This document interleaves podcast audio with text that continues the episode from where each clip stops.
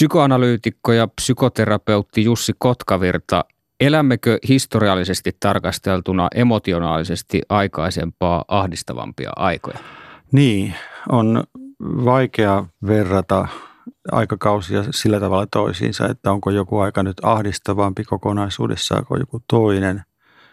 Ennenkin ihmiset on varmasti olleet ahdistuneita, ehkä eri syystä kuin nykyään, mutta varmasti totta on, että me eletään juuri nyt varsin ahdistavia aikoja.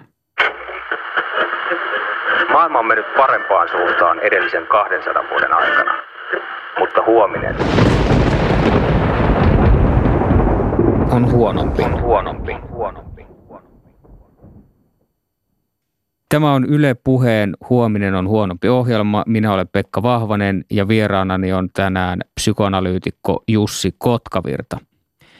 Elämä aikaa, jolloin on ilmeisesti erityisen hyvä olla psykoanalyytikko, koska kaikki ihmiset on nykyään ihan vitun sekaisin.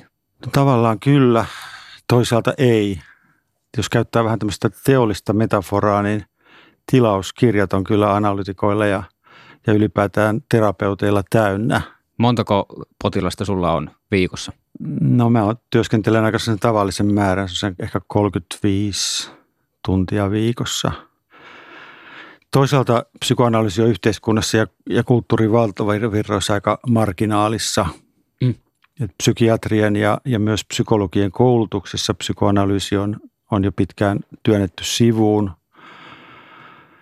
ja vallitsevat näkemykset ihmismielestä on, on aika aivokeskeisiä ja myös aika tietoisuuskeskeisiä. Mm. Mutta toisaalta sitten kysyntää ja tarvetta terapeuteille, jotka paneutuu yksilön psyykkiseen todellisuuteen ja sen aina ei, ei läheskään tietoiseen dynamiikkaan, niin tarvetta tällaiseen on valtavasti. Sä olet työskennellyt aikaisemmin myös filosofian professorina pitemmän aikaa. Minäkin itse asiassa kävin yhdellä sun luennolla noin 14 vuotta sitten – Miksi päätit lopettaa sen hyvin palkatun työn ja, ja laittaa kymmeniä tuhansia euroja kouluttaaksesi itsesi psykoanalyytikoksi? No alun perin mä lähdin psykoanalyysiin ihan henkilökohtaisista syistä. Mä olin miettinyt sitä pitkään, mutta sitten läheisen ihmisen menetys teki ilmeiseksi sen, että, että nyt on aika. Mä olin mun tutkimustyössä filosofiassa pitkään ollut kiinnostunut oikeastaan jatkuvasti ihmismielestä – mm. tunteista, persoonuudesta, toimijuudesta. Mun näkemys oli aika pitkään, että ollut jo, että kovin usein filosofiset teoriat näistä aiheista on liian tietoisuuskeskeisiä ja liian niin kuin järkikeskeisiä, rationaalisuuskeskeisiä. Ne ei ole niin kuin realistisia, mm. jos ajattelee ihmisten elämää ja oikeastaan omaa elämää. Ja mä halusin laajentaa näkemyksiä niin kuin filosofisessa tutkimuksessa ja, ja, ja, ja koitin tehdä niitä – jotenkin niin kuin realistisemmiksi. Et se liittyy tähän. Toisaalta mä olin niin pitkään työskennellyt yliopistolla kirjojen ja opiskelijoiden ja kollegojen kanssa. Ja mua alkoi voimakkaasti vetää, kun mä olin itse analyysissä, niin tota, ajatus siitä, että voisi työskennellä toisen ihmisen ja toisen ihmisen niin kuin yksilöllisen todellisuuden kanssa lähellä ja, ja tota, psykoanalyyttisesti. Mutta tämän muutoksen sai periaatteessa aikaa tämä henkilökohtainen tragedia. Tavallaan kyllä, se oli semmoinen kimmoke joo, mutta se on ollut pitkään mielessä. Kyllä tämä asia. Yle puhe. Huominen on huonompi. Olemme ontot miehet, olemme täytetyt miehet, yhteen nojaten päät täynnä olkia. Voi, Kuivuneet äänemme, kun yhdessä kuiskaamme, ovat heikot ja tarkoituksettomat. Kuin tuuli kuivassa ruohossa tai rottien askeleet lasinsiruilla kuivassa kellarissamme. Se oli Ties Eliotin runosta Ontot miehet. Tämä on Yle Puheen Huominen on huonompi ohjelma. Vieraanamme on psykoterapeutti, psykoanalyytikko Jussi Kotkavirta. Miten hyvin sinun mielestäsi tämä T.S. Eliotin sitaatti kuvaa niitä tämän hetken onttoja miehiä ja naisia, jotka, jotka tulevat sinun vastaanotollesi. Alun perinhän tämä runo kuitenkin kuvasi niitä ensimmäisen maailmansodan kokeneita miehiä, jotka olivat jonkinlaisia ihmisraatoja. Lähinnä mulle tulee mieleen esimerkiksi oma isäni, joka oli rintamalla kummassakin sodassa ja, ja hänen sukupolven miehet ja tota, heidän todellisuus. Mä ajattelen, että meidän ahdistusten maasto on, on ehkä sävyltään vähän toisenlainen kuitenkin. Ja tuo, jos ajattelee sitä, toki on ihmisiä, jotka on syvästi, syvästi niin kärsiä ja, ja tuo ehkä niin kuin tavoittaa jotakin siitä. Ylioppilaiden terveydenhoitosäätiön mukaan masennus- ja ahdistuneisuushäiriödiagnoosit on kolminkertaistuneet korkeakouluopiskelijoiden joukossa tällä vuosituhannella. Ovatko sinun mielestäsi Jussi Kotkavirta masennus ja ahdistuneisuus lisääntyneet vai valittaako nykyajan ihmiset vaan enemmän? Mun ymmärtääkseni sekä että, hmm. että masennus ja ahdistuneisuus on yleistyneet. Se nyt tässä viimeisten vuosikymmenien aikana. Kyllä se, kyllä se on nähtävillä ei vain YTHSn tilastoissa, vaan muutenkin. Mutta toisaalta on myös niin, että, että näistä asioista puhutaan paljon enemmän ja kirjoitetaan julkisuudessa, mikä on myös ihan hyvä asia, että se auttaa ihmisiä tunnistamaan omaa masennustaan, tunnistamaan mm. omia ahdistuksiaan, antamaan niille sanoja ja, ja tota, myös sitten hakemaan apua. Jos olen ymmärtänyt oikein, niin myös tällaiset äh, erilaiset persoonallisuuden häiriöt ovat myös lisääntymässä. Hmm.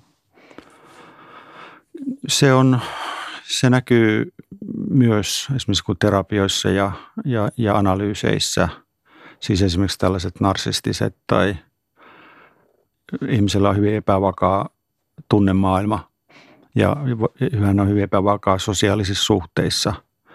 Nämähän on psykiatrian kannalta hyvin haasteellisia, koska niiden taustalla on yleensä niin kuin huomattavaa ja hyvin varhasta niin kuin vaille jäämistä hoivassa ja vuorovaikutuksissa ja ne koskee sitten henkilön suhdetta, koko suhdetta ympäröivään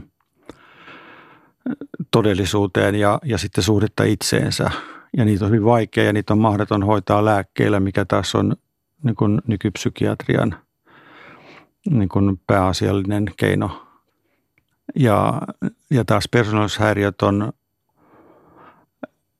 tietenkin nekin jollain tavalla niitä voidaan kuvantaa aivoille ja miettiä, että miten, miten ne siellä näkyy, mutta, mutta tota, kun ne on tällaisia vuorovaikutuslähtöisiä ja ne koskee koko persoonaa, niin tota, tällainen niin nykypsykiatrian lähestymistapa on vaikeuksissa näiden persoonallisuushäiriöiden mm. kanssa. Se on usein sellainen kaatoluokka. Ja tota, nämä ihmiset tarvitsevat tietenkin terapiaa sitten ja tarvitsevat paljon enemmän kuin sitä nyt on saatavilla – tässä kysymyksessä ei ole siis sitä yleistä harhaa, että kun esimerkiksi narsismistahan kirjoitetaan ihan valtavasti lehdissä. Joka päivä on joku mm. narsismijuttu. Mm, mm. Et, et kyse ei ole vaan siitä, että jotenkin me puhutaan enemmän näistä asioista, vaan että näitä tapauksia on absoluuttisesti enemmän. Näin mä sanoisin, kyllä, kyllä. Kokonaiskuva vaikuttaa siis siltä, että ihmiset ovat entistä ahdistuneempia. Mitä sitten tämän vuosituhannen aikana esimerkiksi on tapahtunut? Minkä takia me ollaan entistä ahdistuneempia. Niin kuin alussa todettiin, niin on vaikea sanoa mitenkään absoluuttisesti, että nyt ollaan enemmän ahdistuneita kuin joskus aikaisemmin. Mutta varmaan on, on niin, että ahdistuksen luonne ja ahdistuksen niin kuin syyt on muuttuneet. Tota, joka tapauksessa voi sanoa, että ahdistuneisuus on hyvin yleistä nykyään. Mä oon ajatellut, että se liittyy ainakin tällaiseen, voisi sanoa, niin eri muodossa ilmenevään niin kuin turvattomuuden tunteeseen. Ja tässä taas taustalla on niin kuin yleinen, niin kuin voisi sanoa, muutosvauhdin kiihtyminen ja erilaiset pelot, pelot jotka, jotka on kaikkialla. Pelot, jotka liittyy vaikka ympäristöön tai, tai tulevaisuuteen. Ja, ja Jos niin otetaan se muutosvauhdin kiihtyminen ensin, mihin sillä viittaat?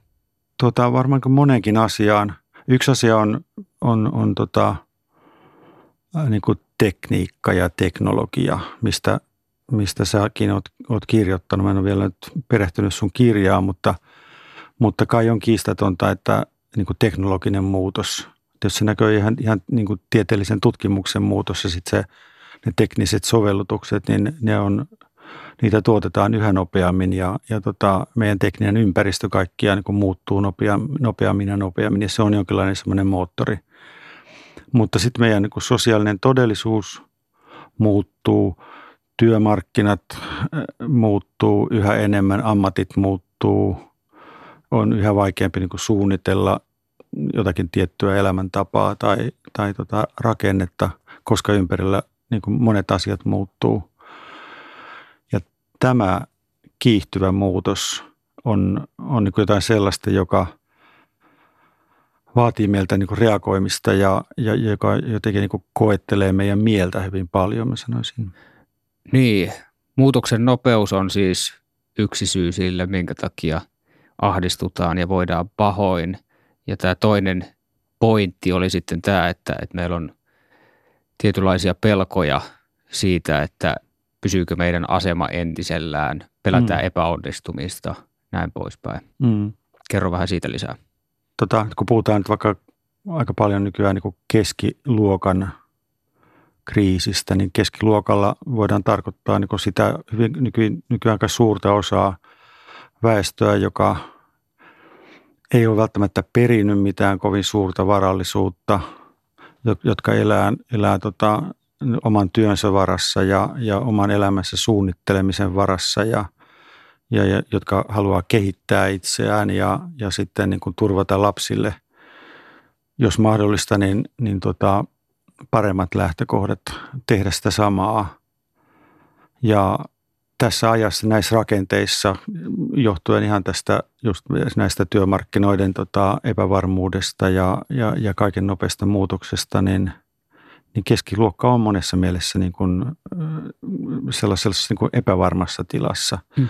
Ja, ja, tota, ja usein niin kuin peloissaan ja ahdistunut ja, ja, ja ihmiset ponnistelee valtavasti ja, ja tota, vaatii itseltään hyvin paljon. Ja... Korostuuko tämä erityisesti jossain tietyssä ikäluokassa vai onko se kaiken ikäinen keskiluokka? No mun näkökulma tähän kaikkeen on tuo terapia-analyysi vastaanotto. Ne ihmiset siellä käy hyvin paljon opiskelijoita tai jatko-opiskelijoita tai tällaisia sanotaan niin kuin 25 40 niin kuin sen ikäisiä ihmisiä, joilla toisaalta on niin kuin mielessään niin kuin se kaikki, mitä he, heidän vanhemmat on tehneet ja sieltä tulevat odotukset ja, ja paineet ja vaatimukset, jotka monesti on aika, aika suuria ja usein epärealistisiakin. Mm. Ja toisaalta sitten paljon sellaisia sosiaalisia paineita – Tulihan ne vanhemmatkin sieltä esiin. Että kyllä, mä vähän ihmettelinkin, niin. että kun tässä psykoanalyytikon kanssa on puhuttu, niin syytetään vaan yhteiskuntaa kaikista ihmisten ahdistuksista. Eikö se ole äiti ja isä, jotka on kaiken ahdistuksen takana? Meidän mieli on hyvin, hyvin tota, rakentuu lapsesta alkaen ja, ja monet asiat on tällaisia, voisi sanoa kuin ylisukupolvisia – että paitsi että nämä vanhemmat, niin heidänkin vanhemmat vaikuttaa. Mutta tämä paine, joka tulee edellisestä sukupolvesta, jolla ehkä asiat on ollut vakaammin monessa mielessä.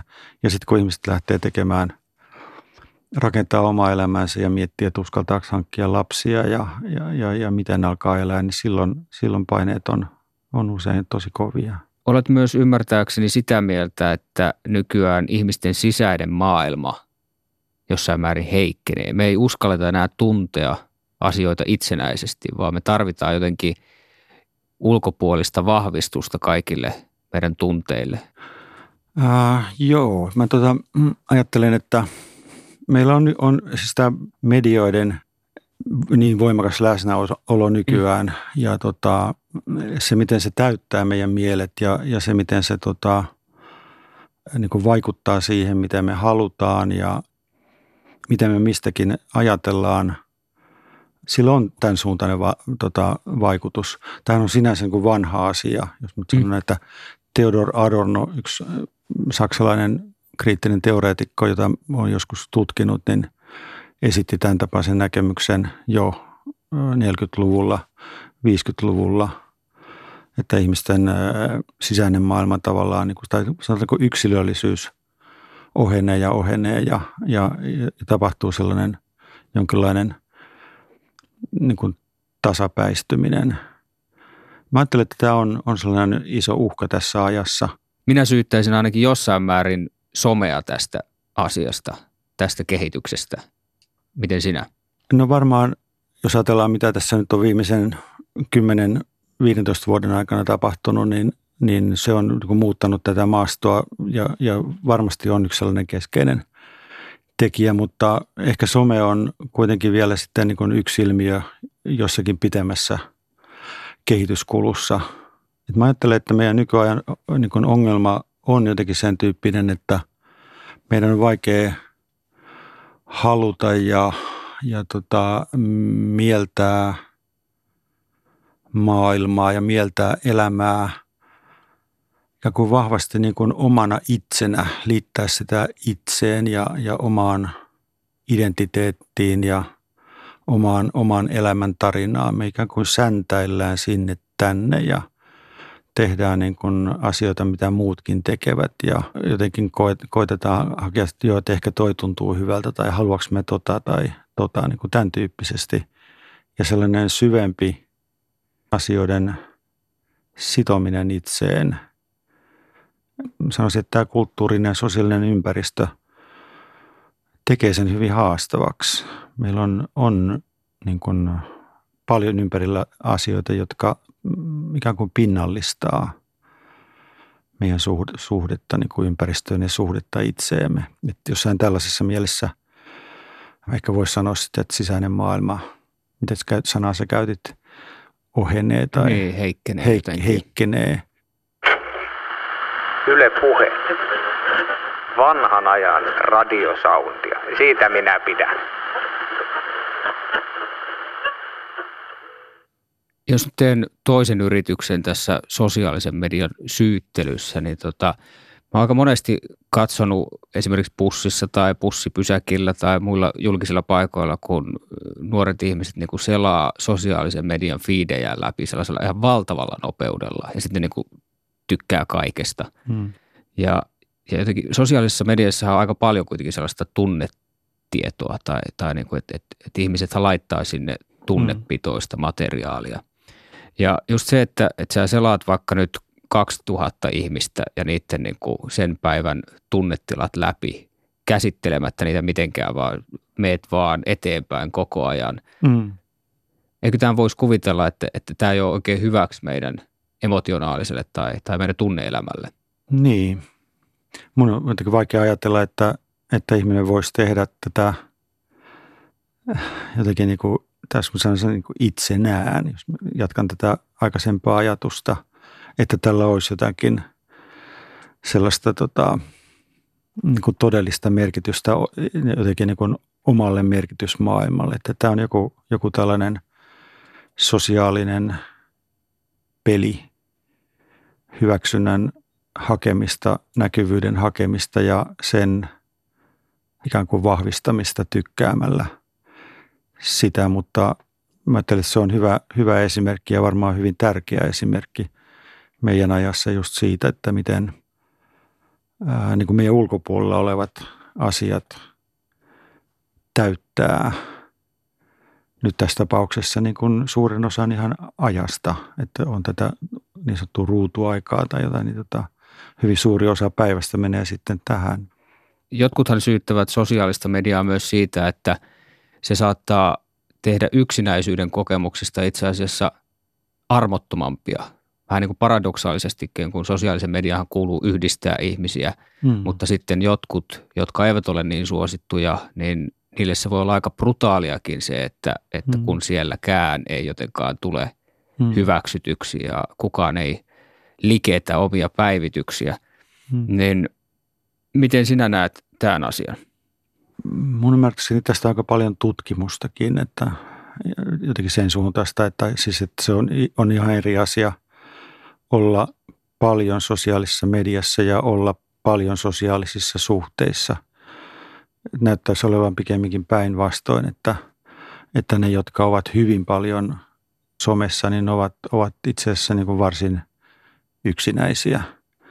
Ja jos ajattelee taas niitä kokemuksia, mitä mulla on tuolta vastaanotolta, niin ei somesta löydy vastauksia – yksinäisyyteen, josta joku kärsii ja, josta hän puhuu ja johon hän hakee josta hän hakee tietä ulos. Some on, on pikemminkin joku sellainen ikään kuin siinä välissä, että se, se mistä sitä sitten löytyy, on, on sitten vähän toisenlainen suhde ihmisiin ja, ja sitten toisenlainen suhde myös itseen. Joitain sellaisia tutkimuksia on myös lukenut, että, että usein ne, jotka on hyvin verkostoituneita, niin ne sitten myös saattaa käyttää hyvin paljon somea ja näillä ihmisillä, kutsutaan niitä nyt vaikka sitten voittajiksi, niin näillä ihmisillä ei ole hirveän paljon negatiivisia vaikutuksia siitä somen käytöstä, mutta sitten taas kun ajatellaan sitä massaa, suurinta massaa, hmm. ehkä kaksi kolmasosaa, kolme neljäsosaa, neljä viidesosaa ihmisistä, jotka käyttää sosiaalista mediaa hyvin passiivisesti, että ne lähinnä vaan katsoo toisten hmm. profiileja hmm. Ja, ja sitten ehkä katkeroituu siinä samassa, niin tota, näillä nimenomaan se onnellisuus hetkessä ja tyytyväisyys elämään laajemmin heikkenee. Mm, voi olla. Puhuit tuossa aikaisemmin erilaisista peloista ja siitä, kuinka ne korostuu meidän ajassamme. Seuraavaksi kysytään, mitä Jussi Kotkavirta pelkää tuottajan vaatimassa yliyksinkertaistavassa kysymysosiossa.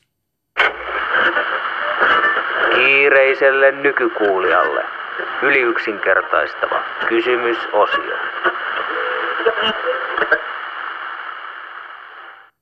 Tämä on Yle Puheen Huominen on huonompi ohjelma.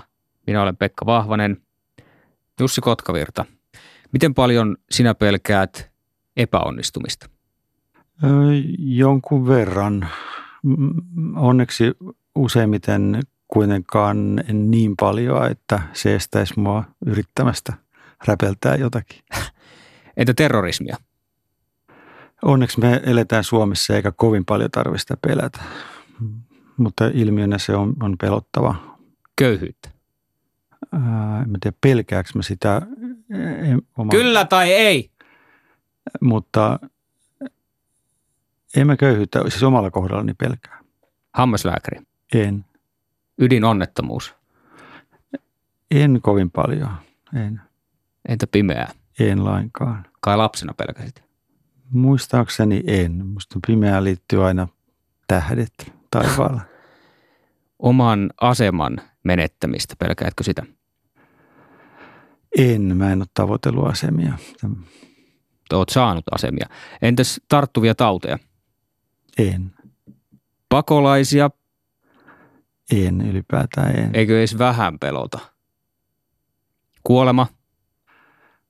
Ää, mietin paljon, kun ikää tulee ja, ja siihen liittyy myös pelkoa, mutta toki paljon muitakin tunteita. Pelkäätkö Jumalaa? En. Naisia? Ää... Asteikolla yhdestä kymmeneen. Miten pelottavia naisia Jotkus, Joskus naiset sanoo, että mä pelkään heitä, mutta tiedähän. Mitä, mitä itse ajattelet tästä? Saatan pelätäkin. Niitä on syytä pelätäkin. Entäs sotaa? Ää, kyllä se joskus tulee mieleen. Nyt näissä, näinä on, aika, on sellaisia asioita, että tulee sekin mieleen jo, jonkinlaista sodan pelkoa. Joo. Jos sota tulisi nyt, niin mikä olisi sun rooli? Ää, mä oon siviilipalvelusmies ollut ja tota, tietysti jo siinä iässä, että jossakin kotirintamalla varmasti. Miten paljon pelkäät sitä, että näitä kysymyksiä oli 13, joka on epäonnen luku? Se ei merkitse mulle yhtään mitään. Joo, sitä paitsi nyt niitä on 14, koska kysyy tuon ylimääräisen, niin tota, ei tarvitsisi pelätä vaikka pelkäisikin epäonnen lukua. Sä olet suositellut mulle Heinz Puuden kirjaa Society of Fear, eli pelon yhteiskunta. Siinä väitetään, että meidän ajassamme erilaiset pelot korostuvat ennen näkemättömällä tavalla jopa. Eikö ole sinänsä aika erikoista, että pelot ovat nyt pinnassa tällaisena historiallisena aikana, kun meillähän on tavallaan objektiivisesti tarkasteltuna vähemmän pelättävää kuin koskaan aikaisemmin. Ainakin jos ajatellaan tartuntatauteja tai villieläimiä tai väkivaltaista hmm. kuolemaa. Hmm. Kyllä se tuntuu erikoiselta. Mut luin tämän Buuden kirjan joskus, joskus kesällä ollut ja, ja se kyllä kolahti. Hänhän lähtee tästä David Reismanin 50-luvulla esittämästä, hänellä on, Reismanilla oli sellainen kirja kuin The Lonely Crowd, jossa hän esitti sen ajatuksen, josta me ollaan oikeastaan tässä jo aikaisemmin puhuttu, että tota, että ihmiset alkaa ää, niin kuin hakea elämisen suuntia ja, ja, ja kriteereitä itsensä ulkopuolelta sen sijaan, että ne tota, löytäisi sitä omasta itsestään. Ja tästä syntyy niin kuin Riismanin mukaan uudenlainen tapa, niin kuin uudenlainen sosiaalisuus, jossa, jossa ihmistä tulee sitten sellainen tota, paljon niin kuin keskenään vertaileva ja, ja tota, toisiaan mittaileva ja tavallaan se liittyy just tähän, mitä mä sanoin, että, että tota, se niin kuin itseyden tunne heikkenee ja, ja sitä haetaan kaikkia ulkopuolelta. Tämä on tämä Buden kirjan lähtökohta ja hän kirjoittaa paljon somesta ja, ja sukupuolijärjestelmästä ja, ja tota, politiikasta ja muuta. Ja tota, esittää suuren joukon musta niin oivaltavia huomioita ja, ja se teesi kaikkiaan on, että, että tällainen niin kuin, mm, vähän epämääräinen pelko, pelko yhdistää ihmisiä sitten. Jos ajatellaan näin sivilisaation tasolla, niin voidaanko sanoa, että, että kun meillä on niin paljon, niin meillä on myös niin paljon menetettävää ja sen takia pelätään. Pelätään, että mitä milloinkin voidaan menettää. Eh, ehkä, ehkä. Mä en tiedä, onko se, onko se sitten niin kuin tavallisen ihmisen kysymyksen asettelu, että on niin paljon, paljon pelättävää. Mä, se on vähän, mä, mä en oikein saa kiinni tuosta. No mutta että jos tota, elää katuojassa, silloin on jo hirveästi menetettävää ja silloin ei välttämättä pelkää lähtökohtaisesti. Mutta sitten mm. jos on iso hieno talo ja hyvä asema, mm. Mm. hyvä puoliso, mm. lapset, niin silloinhan pelkää tietenkin, että mm. ettei lapsille kävisi mitään, ettei nyt vaan jotenkin vieraantuspuolisosta, mm. ei kai se vaan käy vieraissa. Entä jos joku varastaa meiltä tota, mm. jotain täältä meidän hienosta talosta? Eikö se usein mene niin, että mitä enemmän on, niin sitä enemmän voi menettää? No, kyllä varmaan, joo. No, aivan totta. Pointtini on hyväksytty, yes. Hyväksytkö tämän pointin? Väitän, että poliitikotkin tykkää nykyään enemmän pelotella sillä, mitä me voidaan menettää sen sijaan, että ne kertoisi jotain tällaista upeaa visiota siitä, että, että miten meidän yhteiskunta edistyy yhä täydellisempään suuntaan. Ja mä sanoisin jopa, että pelko on nykyään paras ihmisen poliittista orientaatiota mm. määrittävä tunne. Eli jos ajatellaan, jos pelkäät ilmastonmuutosta, sä äänestät vihreitä, mm. Jos pelkäät hallitsematonta maahanmuuttoa, niin sä äänestät perussuomalaisia. Ja sitten jos pelkää esimerkiksi köyhyyttä ja työttömyyttä, hmm. niin sitten äänestetään vasemmistopuolueita. Mä ajattelin, että tämä on hyvin, hyvin, hyvin totta. Ja esimerkiksi Bude tässä mainituskirjassaan niin esittää saman, samansuuntaisia ajatuksia. Että tässähän on, on taas takana niin isoja historiallisia muutoksia. Että vielä 1800-luvulla ja 1900-luvun alkupuolellakin ja ehkä vielä jonnekin 50-luvulle, 60-luvulle saakka, niin meillä oli tällaisia positiivisia tulevaisuuden kuvia. Meillä oli ideologioita, meillä oli aatteita, meillä oli liikkeitä, meillä oli utopioita, jotka, jotka yhdisti ihmisiä ihmiset liittyivät tällaisiin ryhmiin ja, ja ne suuntas, suuntas ihmisten toimintaa ja, ja koko elämistä. Mutta nämä aatteet ja ja, ja tota, ideat on, on pitkälle kuolleet ja kuopattu. Tilalle on tullut sitten niin huolet ympäristöstä tai huolet sodasta tai tällaisia, mutta ne on, ne on luonteeltaan negatiivisia ja, ja niihin liittyy, liittyy pelkoja. Et meillähän on ollut, jos ajattelee ihan klassista kulttuuria, vaikka kreikkaa ja renesanssia ja osin myös kristillistä – kulttuuria, niin on ollut tällaisia, voisi sanoa niin tällaisia malleja siitä, että mitä on olla niin kuin täydellinen ihminen tai mitä on, esimerkiksi ajatellaan Aristoteleen hyveetiikkaa tai kreikkalaista maalaustaidetta tai renesanssitaidetta, niin mikä olisi niin kuin täydellinen ihminen. No se korvautui sitten valistuksen aikana sitten tällaisella ajatuksella niin kuin historiallisesta edistyksestä. Mutta nämä on, nämä on niin menettäneet uskottavuutensa ja, ja tota, voimansa ja, ja sen tilalle on tullut sitten tämmöinen, mistä me tuolla viimeksi puhuttiin, niin kuin opti, ajatus optimoimisesta, ikään kuin elämän optimoimisesta. joka on kuitenkin toisen tyyppinen asia. Sen, sen logiikka on ihan erilainen. Se on ikään kuin pohjaton, että se sitten ei ole mitään sellaista mallia. Koitetaan sitä jotenkin eri tavoin optimoida, tehostaa ja tota, sillä ei ole mitään loppua eikä, eikä siinä ole mitään selkeää hahmoa. Ja mä ajattelin, että jotenkin tämän tyyppisessä tilanteessa me ollaan. Täällä Suomen Yleisradio ja huominen on huonompi ohjelma. Jumala on kuollut. Jumala pysyy kuolleena. Ja me olemme hänet surmanneet. Kuinka me lohduttaudumme me kaikkien murhaajien murhaajat? Pyhin ja mahtavin, mitä maailma on tähän saakka omistanut, on vuodettanut verensä kuiviin meidän veitsiemme alla. Kuka pyyhkii meistä tämän veren? Millä vedellä me voimme pestä itsemme puhtaiksi? Mitä sovintojuhlia, mitä pyhiä kisoja meidän täytyykään keksiä? Eikö tämän teon suuruus ole liian suuri meille? Eikö meidän itsemme täydy tulla jumaliksi vain näyttääksemme heidän arvoisiltaan? Kuuntelet Yle Puhetta, äsken kuulit Friedrich Nietzschen tunnetun sitaatin. Minä olen Pekka Vahvanen ja huominen on huonompi ohjelma. Vieraana on tänään psykoanalyytikko ja psykoterapeutti Jussi Kotkavirta. Aikaisemmin ihmiset tosiaan elivät uskoen auktoriteetteihin, Jumala niistä suurimpana, oli kirkon isät, oli autoritääriset hallitsijat, viime vuosisadalla vielä autoritääriset vanhemmat, varsinkin se mies perheen päänä. Nyt me ollaan puolestaan ihan yksin ja meidän pitää itse päättää, mitä me elämältämme haluamme. Eikö tämä ole modernin maailman suurimpia tragedioita? Mielestäni näin voi ajatella, että tämä on yksi suurimpia tragedioita. Tämä on valtaisen muutosten kokonaisuus todellakin. On tapahtunut ja on koko ajan tapahtumassa tämä maalistuminen, vaikka se ei ole, ei ole mitenkään suoraviivainen kehityskulku. Meidän monet suuret poliittiset ristiriidat ja, ja, näin liittyy kuitenkin sitten ikään kuin tämän maalistumiskehityksen vastustamiseen – mutta yhtä kaikki sellainen uskonnollinen yhtenäiskulttuuri, ainakaan nyt kristillisessä maailmassa, ei ole enää mahdollista.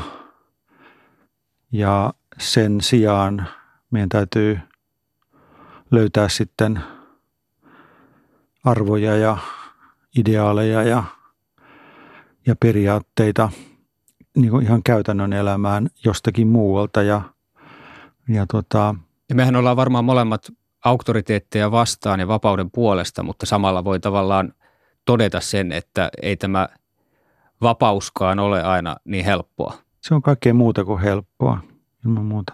Vaikka mä ajattelen tästä vapaudesta, että vapaus varsinaisesti on, on niin kuin positiivista vapautta, vapautta johonkin ja se sisältää myös kyllä joitakin auktoriteetteja, että se ei ole vaan auktoriteettien vastustamista. Mutta traditiot heikkenee ja, ja tota, orientoi meitä yhä vähemmän. Näin todellakin on. Miten jos ajattelee sun elämän mittakaavassa, sä oot syntynyt 1950-luvulla, minkälaisen autoritäärisen miehen mallin sinä sait? No mun isä on ollut aika perinteinen mies, tosiaan sodat käynyt mies, kova tekemään töitä ja arvostettu ammattimies. Ei ehkä perheessä mitenkään erityisen ankara, mutta, mutta tota, kuitenkin omannut selkeän auktoriteetin. Mä opin arvostamaan ja ihailemaankin jotenkin sellaista miehisyyttä, mitä mun isä edusti ja, ja, tota, ja mä ajattelen, että mulle on onneksi sisäistynyt sellainen tunne, että hän myös arvosti mun usein varsin horjuvia pyrkimyksiä löytää niin kuin omaa tietä elämässä, mutta se on jotakin sellaista, joka on, on sitten kantanut pitkälle. Ja tota, mä ajattelen, että siinä on musta niin kuin auktoriteetti, jota me tarvitaan kyllä, niin jotenkin hyvässä merkityksessä. Minä olen vähän myöhemmin syntynyt kuin sinä, mutta kyllä meilläkin aika autoritääristä oli se kasvatus ehkä ei tarvitse sen enempää siitä kommentoida. Ää, miten sä suhtaudut noin niin kuin muuten auktoriteetteihin sun elämässä? Ää, tuli sellainen kuva, että tämä isän auktoriteetti oli positiivinen auktoriteetti, niin johtaako se siihen, että, että, että sulla ei ole mitään erityistä auktoriteettivihaa vai psykologisoiko mä nyt tässä vähän liikaa?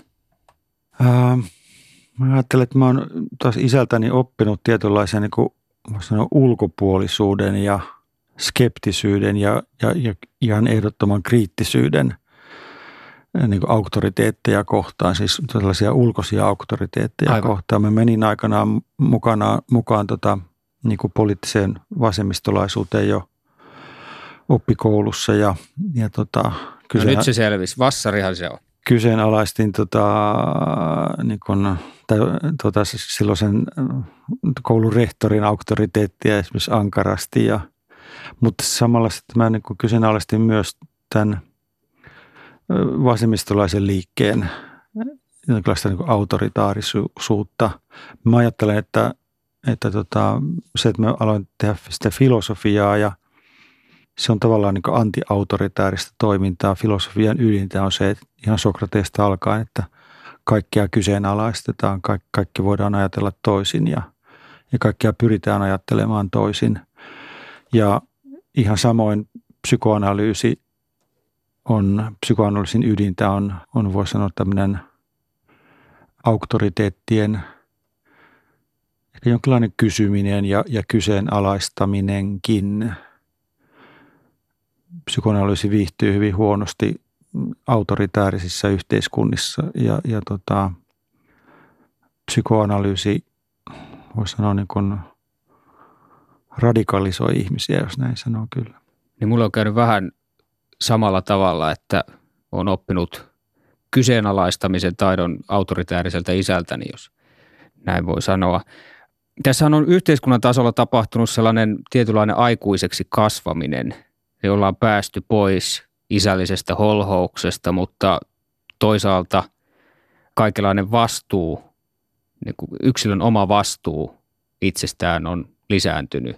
Ja tämähän nyt on varmaan osittain just näiden sun vastaanotolla esiintyvien ongelmien ytimessä, että, että, että ihmisillä se vastuu omasta elämästä, omista valinnoista painaa.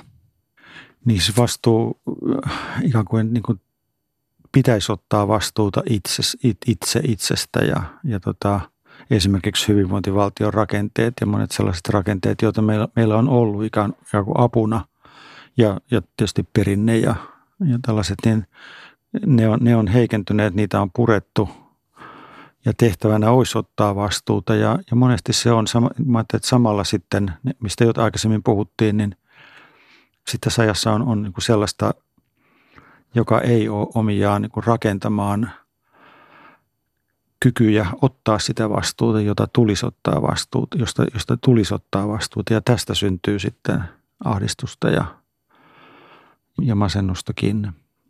Niin, meidän pitää valita kaikki aivan itse. Vähän niin kuin Trainspotting-elokuvassa luetellaan. Valitse elämä, valitse työ, valitse ura, valitse perhe, valitse vitun iso televisio, valitse pesukoneet, autot, CD-soittimet ja elektroniset tölkinaukaisijat, valitse hyvä terveys, alhainen kolesteroli ja hammashoitovakuutus. Valintojen maailma ahdistaa. Kuuluuko se enemmän tai vähemmän ihmisluontoon, että haetaan jotain elämän vakauttajia, isähahmoja, jumalhahmoja, jotka jotenkin sitten rajoittaa tätä meidän valinnan vapautta, joka on yhtä helvettiä. Niin tässä mä palaisin taas tähän Freudin malliin, että, että meidän ikään kuin tästä idistä ja tämmöisestä ää, vähemmän tietoisesta – ruumiillisesta haluamisesta, se, se, sehän on niin kuin pohjatonta. Voidaan haluta ihan, ihan mitä hyvänsä ja, ja, tota, ja, ja tehtävänä todella on, ja haasteena olisi, olisi tota, niin kuin kyetä sitten itse itsenä ää, ratkaisemaan, että mitkä asiat on sitten jotenkin niin kuin itselle hyväksi ja, ja, ja minkälaisessa suhteessa mä oon, oon niin kuin kaikki niihin asioihin, mitkä noin periaatteessa olisi, olisi haluttavia. Ja jotta tämä olisi mahdollista, niin meillä täytyisi olla sisäistyneenä arvoja ja ihanteita ja, ja tota, sitten sellaista niin kuin vähitellen hahmottuvaa ikään kuin tällaista omaa elämäntarinaa ja omia kokemuksia ja niiden arvioimista ja tietysti toisia ihmisiä, joiden kanssa jakaa kaikkea tätä ja, ja tota, sitten niin kyetä noin vähän syvemmin erottamaan sitä, että mikä nyt on olennaista ja mikä ei ja, ja, ja mikä on mitäkin ja miksi. Muuten tämä on täys sotku, koska tätä haluttavaa noin periaatteessa on, on ihan, ihan loputtomasti. Yle puhe. Huominen on huonompi. Minä olen mieluummin klassinen kuin moderni. On ilmeisen vaikeaa kertoa sinulle hyvässä järjestyksessä, millaisten vaiheiden kautta tutustuin tähän maailman suloisimpaan olentoon. Minä olen onnellinen ja niin muodoin huono kertoja. Tähän enkeliin. S. Samahan sanoo jokainen omastaan, eikö niin?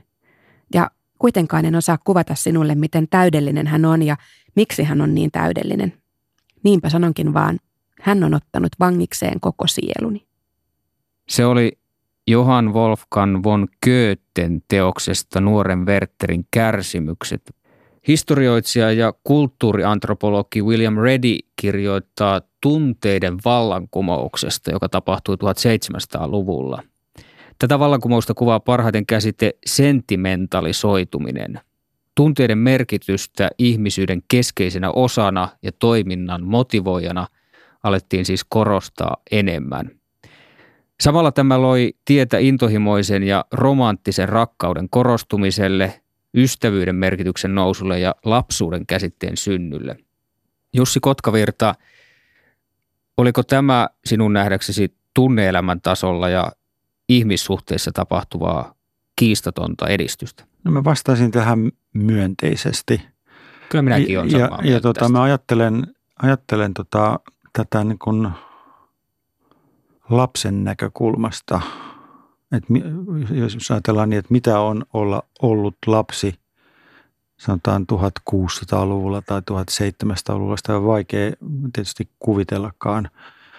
Niin kuin tosiasia on se, mikä on, on nyt käynyt sanotaan 1900-luvun mittaan ja, ja nykyaikana ilmeiseksi, että, että me ollaan hyvin tunteiden varassa eläviä mm. olentoja – kuitenkin ja, ja lapsi varsinkin on ja, ja, ja lapsen, lapsen kasvu tapahtuu niin kuin tunteiden, tunteiden kautta ja lapsi tarvitsee voidakseen kasvaa ihmiseksi, joka, joka voi hyvin, niin, niin riittävän turvallisen ja riittävän vuorovaikutteisen tunneympäristön.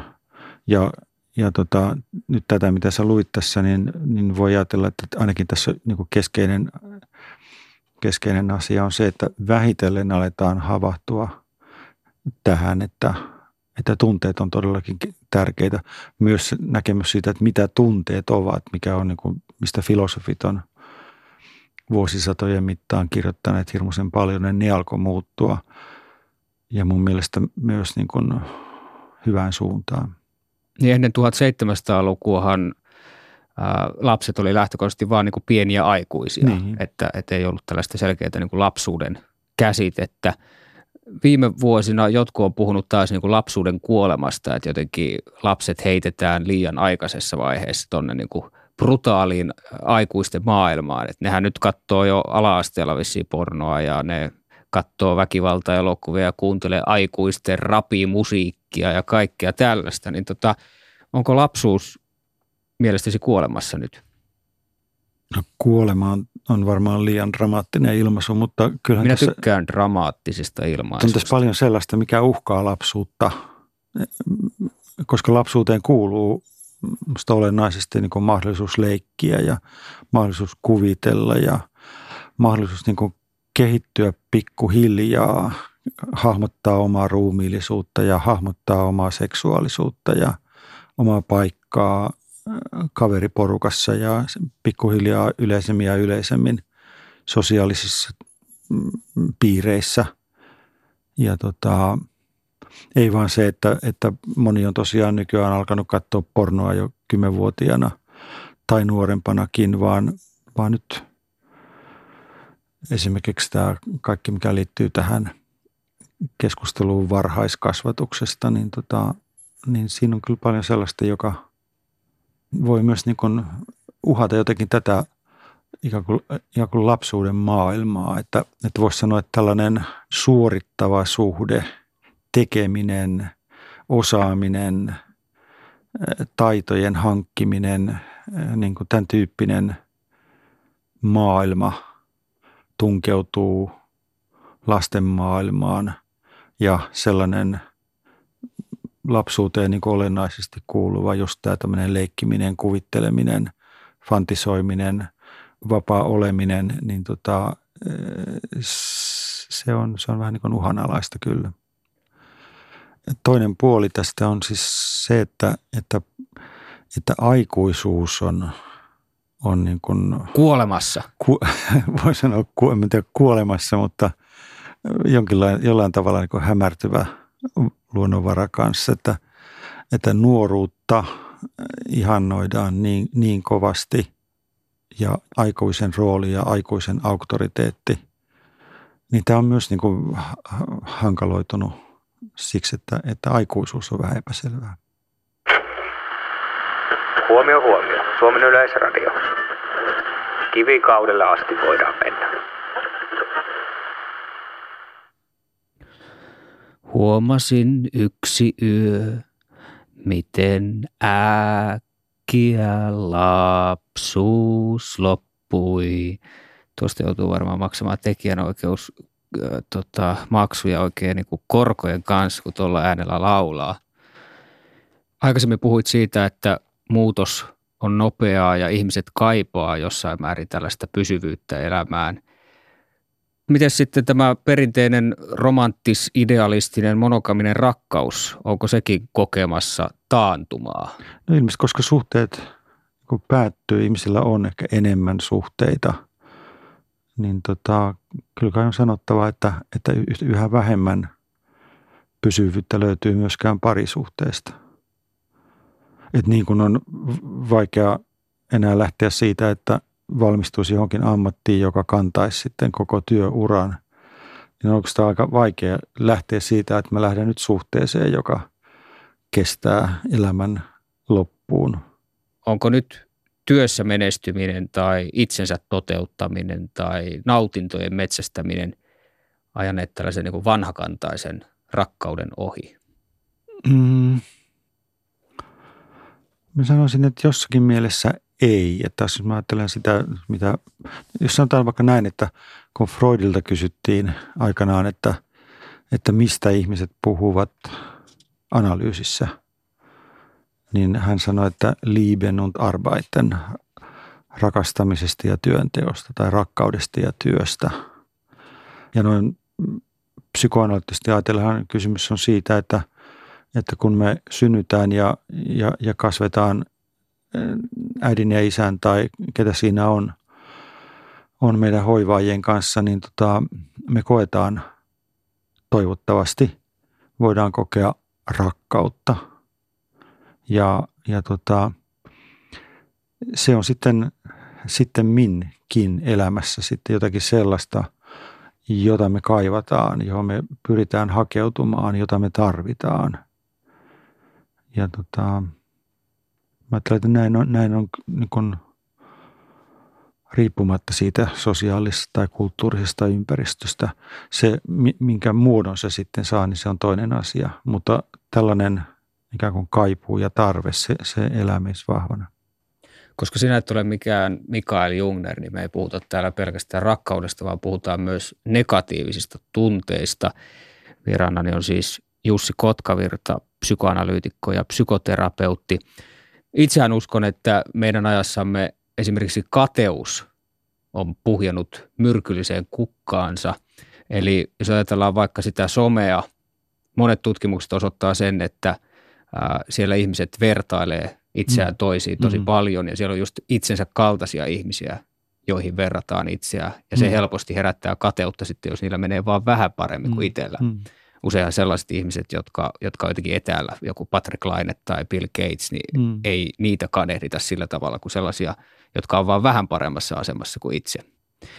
Ja sitten tietysti tämä niin kuin sosiaalisen nousun korostaminen meidän yhteiskunnassa. Jälleen on sitä mieltä, että totta kai sosiaalinen nousu on hyvästä. Meidän yhteiskunnassa pitää olla mahdollisuus sosiaaliseen nousuun. Mutta sitten taas, jos puhutaan pelkästään tästä kateuden näkökulmasta, hmm. niin totta kai sellainen yhteiskunta, jossa sosiaalinen nousu on mahdollista ja mä voin olla ihan mitä hmm. tahansa, hmm. niin silloin mä voin olla kateellinen ihan kenelle tahansa. Eikö se mene aika lailla näin? Mä ajattelen, että on tärkeää erottaa, ehkä niin kuin nämä, mikä usein tehdään tämä erottelu, on kaksi kateuden ehkä muotoa tai jotain tällaista, että, että on tällaista kateutta, joka liittyy kilpailuun. Että mä voin kadehtia sitä, että sul, sä oot niin tehnyt jotakin ja mä haluaisin tehdä sen samaan ja, ja mä koitan tehdä sitä jotakin samankaltaista ja panna vielä paremmaksi. Tämä on, tämä on varmasti... Se on tämä, hyvää kateutta. Se, se on tavallaan niin hyvää kateutta ja, ja se, sitä mm, esimerkiksi vaikka niin kuin hyvässä organisaatiossa, niin, niin tota, sitä voidaan niin kuin – ruokkia ilman, että, että tota, se aiheuttaa mitään pahaa. Se vaan synnyttää hyvää tulosta ja, ja ihmiset voi hyvin. Mutta sitten on toisen tyyppistä kateutta on, se, että, että kadehditaan sitä, mitä toisella on ja mitä itseltä puuttuu. Ja ehkä jopa haluttaisiin niin tuhota se, mitä toisella on ja sen myrkyttää sitten omaa niin kuin sisäistä maailmaa.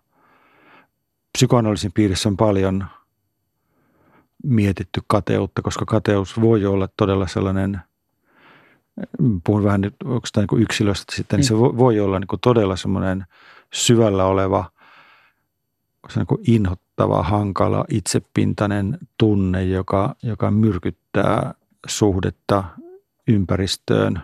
Sen synty liittyy niin kuin psykoanalyyttisten käsitysten mukaan jo, niin kuin tietynlaiseen – vajavuuteen varhaisessa vuorovaikutuksessa. Onko mulla ollut sitten jotain sellaista vajavuutta varhaisessa vuorovaikutuksessa, koska mä oon ihan todella kateellinen ihminen. Varsinkin nyt jotenkin tämän vuoden aikana, niin musta tuntuu, että se on joskus myrkyttänyt mun mielen vähän liikaa. Kerrohan, kerrohan lisää. niin en mä tiedä, mitä mä nyt siitä kertoisin. Ei sitä ole hyvä julkisesti puhua kateudesta, koska – siinä saa helposti sellaisen maineen, että, että tota, sitä on jotenkin alamittainen tai sitten erityisen kunnianhimoinen ja, ja ei ole oikeastaan hyvä saada sellaista mainetta, että on jotenkin todella kunnianhimoinen tai että on jotenkin tota, erityisen alemmuuden tuntoinen. Niin. Sanoisit, että äsken puhuttiin, tein tämän erottelun kahden kateuden muodon välillä, niin tota, tunnet sä myös tällaista myrkyllistä kateutta? Varmasti on joitain sellaisia niin hetkiä, jolloin tota, siellä just sinisen valon loisteessa, kun Facebookia selaa, niin tulee sellaisia, niin kuin, että